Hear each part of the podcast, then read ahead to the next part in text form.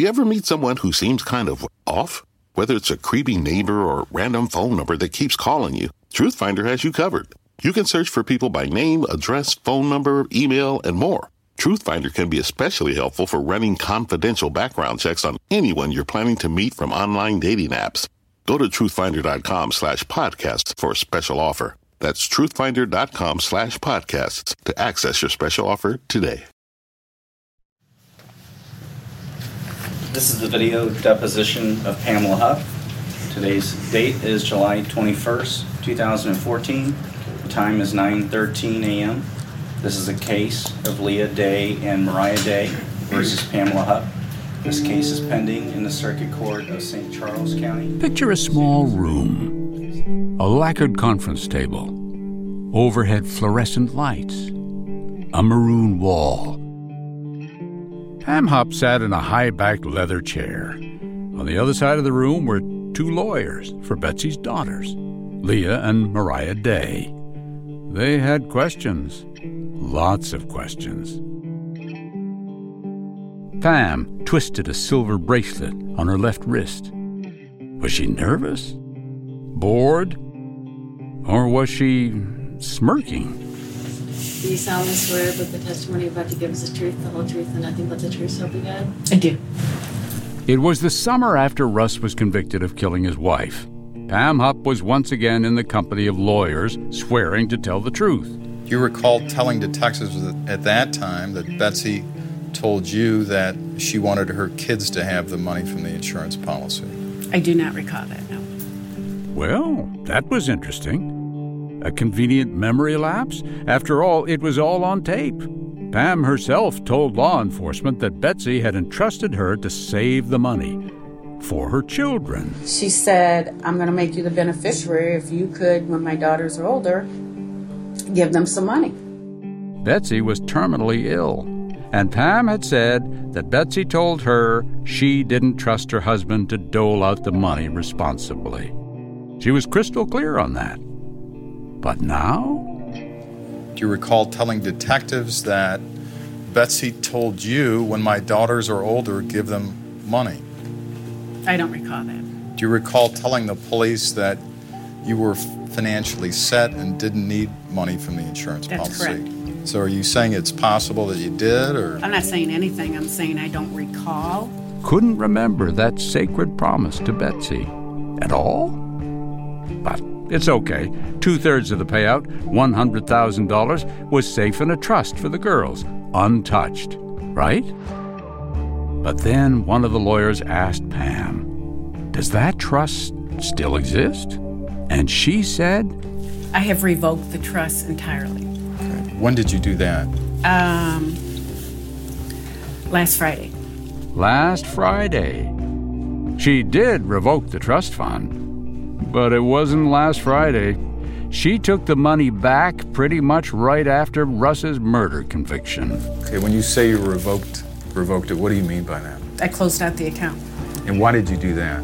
After hearing the deposition of Leah and Mariah, what they said about me and how hurtful they were, I closed it. So many mismatched stories. They couldn't all be true. Yet Pam didn't seem particularly concerned. Maybe she should have been, though. When Russ's attorney, Joel, heard about the closing of the trust, what did he think? Manna from heaven, the break he'd been waiting for.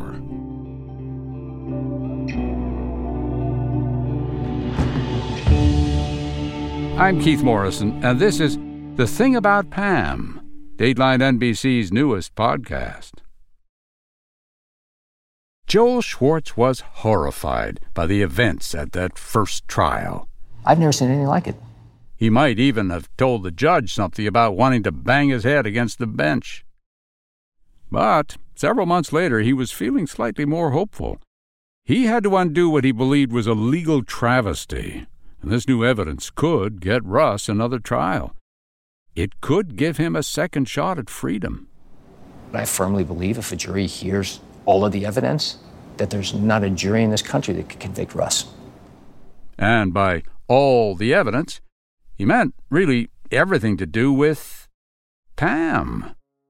In this episode, we're going to dig into all that evidence.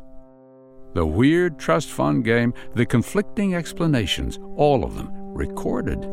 Things about the night of the murder that the jury in Russ's first trial never got to hear. The jury didn't hear Joel argue that an alternate suspect existed, that Pam was. The last person with the victim, That Pam was. given the victim's insurance under who knows what pretenses. Given the chance, Joel would also have argued that Pam lied about where she was when she called Betsy the night of the murder. You called her when you got home? That's right. I called Betsy to tell her I was home. Was that her final answer? No. She also remembered calling Betsy on the way home. Were you on the road still or at home? Oh, I was on the road. She actually, I called her because she's afraid. I always get lost in Troy and it's really dark. So actually, I was still in Troy. Um, I either said I'm on my way or I'm home already.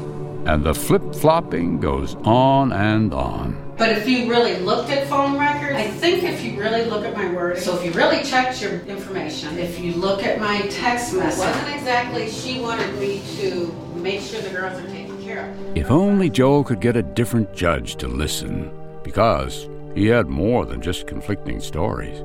He had Pam's cell phone data. Remember, the night Betsy died, Pam drove her home. They arrived outside Betsy's place around 7 p.m. Pam phoned her husband, Mark, and Betsy said a quick hi as well. Innocuous enough.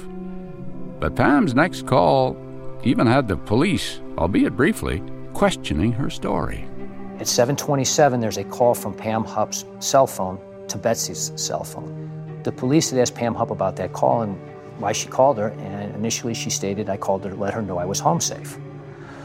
Well, I don't know what clued the police in, but they thought about it for a moment, and they thought, if you called them, your husband at 704 and the next call's at 727, it's impossible for you to have been home at that time. It's at least a half an hour's drive.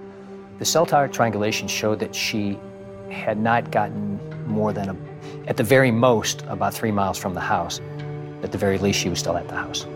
So, Pam was possibly still at Betsy's house, or near it at least, at the very time Betsy was stabbed to death.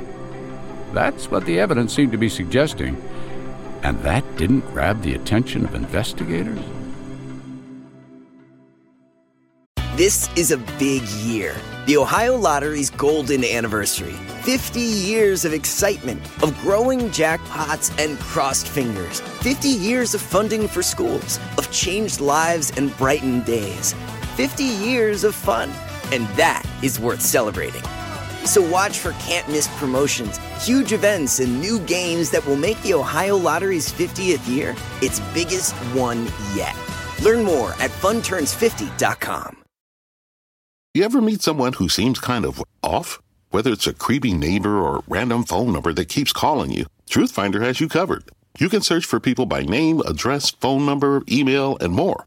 Truthfinder can be especially helpful for running confidential background checks on anyone you're planning to meet from online dating apps. Go to truthfinder.com slash podcasts for a special offer. That's truthfinder.com slash podcasts to access your special offer today. With all these inconsistencies, Joel decided to look for other possible holes in the prosecution's case. Like that polygraph test. The one Russ took when he was bleary eyed, hours into interrogation. Every polygraph I've ever been involved with was always audio taped and videotaped, and the results were preserved. In this particular case, they said the video and audio was not working, and the machine somehow malfunctioned, so the record was not preserved. And then something happened that I've simply never seen before. The lead investigator on the case gave Pam some helpful advice, timely advice. You now have this money and have not turned any of this money over to the family or the kids. That's correct. That's a huge problem. What are the options? What are the possibilities of you getting that trust set up for the girls before the trial? He encouraged Pam to hurry up, open that trust, so that at the upcoming trial for Russ Faria, she could avoid looking, well, guilty. They're going to suggest that you may have had something to do with the planning or a conspiracy to commit that murder because of your financial windfall. Pam opened the trust. But as you know, only for a little while. So, who was this woman who somehow persuaded detectives and a prosecutor to see it all through her eyes? Who avoided the suspicion of Betsy's family? After all, she didn't have a solid alibi at all, and had Betsy's money in her bank account. So, who is Pam Hupp? It's hard to say for sure, but we do know one thing she can tell one hell of a story. My name's Jeannette Cooperman. I'm the staff writer for St. Louis Magazine, and the article I wrote about Pam Hupp was called The Unimaginable Infamous Case of Pam Hupp. Jeannette Cooperman dug for what she could find. Pam's childhood? Downright unremarkable. Yeah, she had this really respectable, sweet family, kind of Ozzie and Harriet sort of thing. Her mom was a beloved school teacher. The kids grew up in Dellwood, which is a kind of mix of blue collar and white collar, but all the lawns are neat and trim and the houses are sweet and everybody kind of tries hard. Word is the worst she ever did was skip Mass on Sunday. The family was Catholic. But, according to Jeannette, the teenage Pam had one Achilles heel boys. It's a common story as old as time. Come senior year, she fell in love with somebody who was really desirable, and she got pregnant. So they had to get married. In the end, the relationship didn't last. But eventually she got married a second time to a quiet guy who worked in construction, Mark Hupp. It was during that second marriage that Pam struck up a friendship with a part time disc jockey named Betsy Faria. Betsy and Pam met while working together at State Farm Insurance. They were casual friends. It was years later when Betsy got cancer that Pam seemed to insinuate herself a little more into Betsy's life. When she was really pursuing a friendship with Betsy, it's the first time I could find that she ever did that. It was out of character. Pam didn't have that kind of friendship, at least that I could find, with anybody. Did she just like Betsy? Or was it something else? After weeks of reporting, Jeannette said it was hard to pin Pam down. Throughout life, she was this odd combination of well liked without many friends. She had a certain charm that was not the way you would usually define charm. She didn't cajole or flatter or go out of her way, but there was something about her that put people at ease and made them like her. There was something engaging about her. Oh, and the police loved her. The Lincoln County cops, you could tell, had her back. I mean, they enjoyed talking to her. They would, you know, joke around with her. The prosecutor, I think, enjoyed her. But we at Dateline wanted to hear more about Pam from um, Pam herself. So my producer, Kathy, reached out to her after the trial. I probably called Pam in December of 2013. I don't remember specifically talking to her then, but I did then carry on a texting relationship with her. And my first text with her was December 18th, 2013. I wanted to get a copy of the of the trust, and she sent it to me by text. She wrote to me though, "Good luck with your story. Merry Christmas." But then Kathy, being Kathy, which is a bit relentless, got a little pushy. Later in January 2014, when I got the go ahead to do the story, I asked Pam about doing an interview with us, and she said no. But that doesn't stop me from trying. And I asked her again, and later in January, would she interview with us? And she said, No, thank you. Appreciate you asking. I said to her then, I may call you down the road as we discussed just to ask you questions. Thanks and have a nice weekend. And she wrote back, Stay warm. I wrote back, Thanks. Polite, right? And they continue texting. Reporters and sources pop into each other's lives this way for months. You stay in touch. You get used to hearing from each other. It's friendly, but not friendship. I said, We're working on our Dateline report and are wondering if you have any photos of yourself that we can borrow so you would look best on TV. And she just would not send me a better picture, and she didn't have pictures. And I'm like, well, here's the thing. Uh, today, everybody has a camera on their phone. Just have your husband take a picture of you. And she just refused. Kathy went back and forth with Pam about this photo for a while. Pam didn't tell Kathy to stop reaching out, but she also didn't get her a picture. So finally, Kathy tried one last tactic. She texted the only image she had of Pam, which was a very unflattering police photo. I sent her the photo I had of her, and she wrote back, scary. Let's check around. But she never did send me a picture.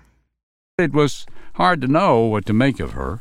I don't think she's that easy to read because she comes off as so confident. You don't really know what's inside her head. Pam was polite for months. But the truth is, she gave us nothing. So why did she keep Kathy on the hook? At the time, it was frustrating, but unremarkable, for us at least. But for Pam, she got something from Kathy. It would take years for us to know what. When we were trying to talk to Pam, Joel was working on an appeal. He had new evidence, Enough, he thought, for a special kind of appeal. It's termed a Mooney motion based upon what's called newly discovered evidence. And now he had some the closed trust. This, in my view, was so egregious that we had filed this motion, hoping that the Court of Appeals would hear it and then send it back for reconsideration, which is what they did. Joel was confident, but that didn't mean he wouldn't get burned because the chances of his motion succeeding are incredibly rare, having happened only three times previously in the state of Missouri. Ever? Ever. But surprise, surprise, he got a hearing. Joel's big shot to plead his case to the judge, a different judge, Steven Ohmer. The hearing lasted maybe an hour and a half to two hours. He took it under submission at maybe 11 a.m. After which Judge Ohmer got up and said he'd think about it and went back to chambers. The judge said he would rule at 1:30. And at 1:30 no judge. I started to get a little nervous because he'd had plenty of time and to write motion granted doesn't take very long. However, if you're going to write a denial that's going to go to the Court of Appeals, it could take quite a while. So at 1:45 I started to get a lot nervous. I thought there's no good reason for this. Finally, about 2 o'clock, I talked to one of the sheriffs, and I, I was down at this point, and I thought, we're going to lose this thing. I asked what was going on, if he knew, and the sheriff told me that there was a printer problem. The analog world can sure deliver on drama. So at that point, my spirits were lifted, I thought, okay, we still may win this. And the judge came out moments later. There was a pregnant pause he started to talk. And an amazing thing happened. The judge decided Joel was right.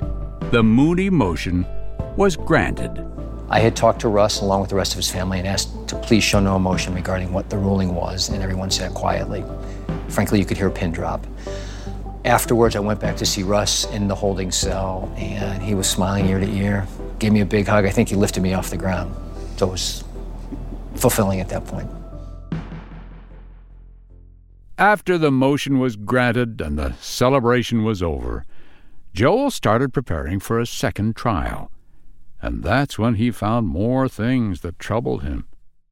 An officer had suggested at the first trial that a chemical test called luminol had pinpointed a trail of blood leading to the kitchen. that's where Russ made his 911 call. When blood or cleaning products are detected on the surface, luminol lights up. The officer said he took photos of this bloody trail leading to the kitchen. But because his camera malfunctioned, the photos were all black. The jury would just have to trust him. Only when Joel looked at those photos, it was pretty clear the camera had been just fine. But the photos revealed nothing had been illuminated. In other words, the luminol test had not indicated a bloody trail at all, even though the officer said it did. The evidence that was contained on those photographs uh, was contradictory entirely from everything and anything the officer testified. That's right. Joel was quite sure the officer knew full well that pictures of the crime scene did not support their conclusion. So they suppressed them. Perjury? It's a strong word. It's a strong allegation. It's not an inaccurate allegation, though.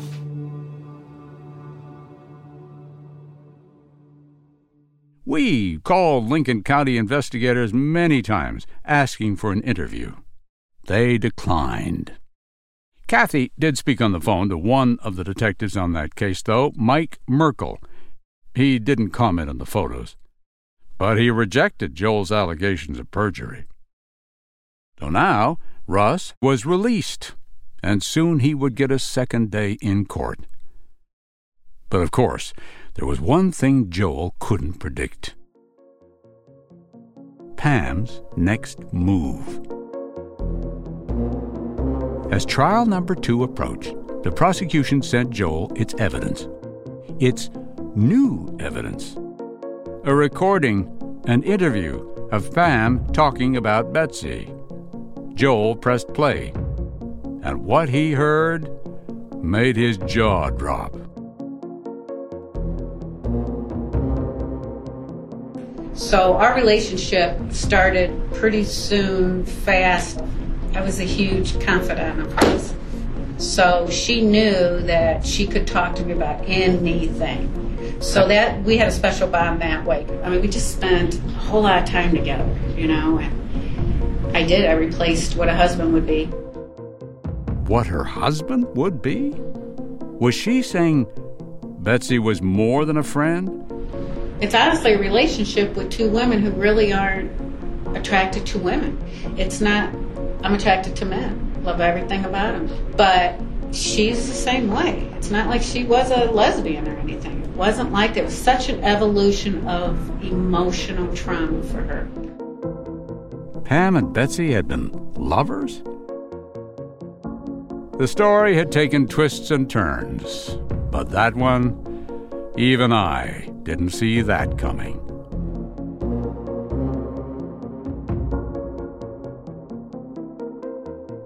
Next time on The Thing About Pam, would this new intimate relationship cloud the case against Russ? Or would he be acquitted after all?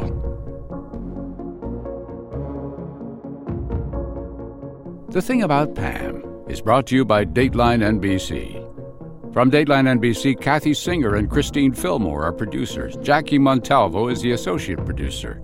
Susan Nall oversees our digital programming. Adam Gorfain is our senior broadcast producer. Liz Cole is our executive producer. David Corvo is our senior executive producer. At NBC News, Steve Lickteig is the executive producer of podcasts, and Barbara Raab is the senior producer of podcasts. From Neon Hum Media, Mary Knopf is the producer. Natalie Wren is the associate producer. Catherine St. Louis is the editor. Jonathan Hirsch is the executive producer. Sound design and mixing by Scott Somerville. Additional mixing by Menaka Wilhelm. Original music by Andrew Eapen.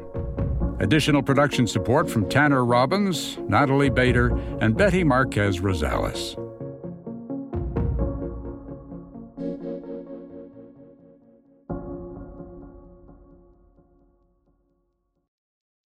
You ever meet someone who seems kind of off? Whether it's a creepy neighbor or random phone number that keeps calling you, Truthfinder has you covered. You can search for people by name, address, phone number, email, and more. Truthfinder can be especially helpful for running confidential background checks on anyone you're planning to meet from online dating apps. Go to truthfinder.com slash podcasts for a special offer. That's truthfinder.com slash podcasts to access your special offer today.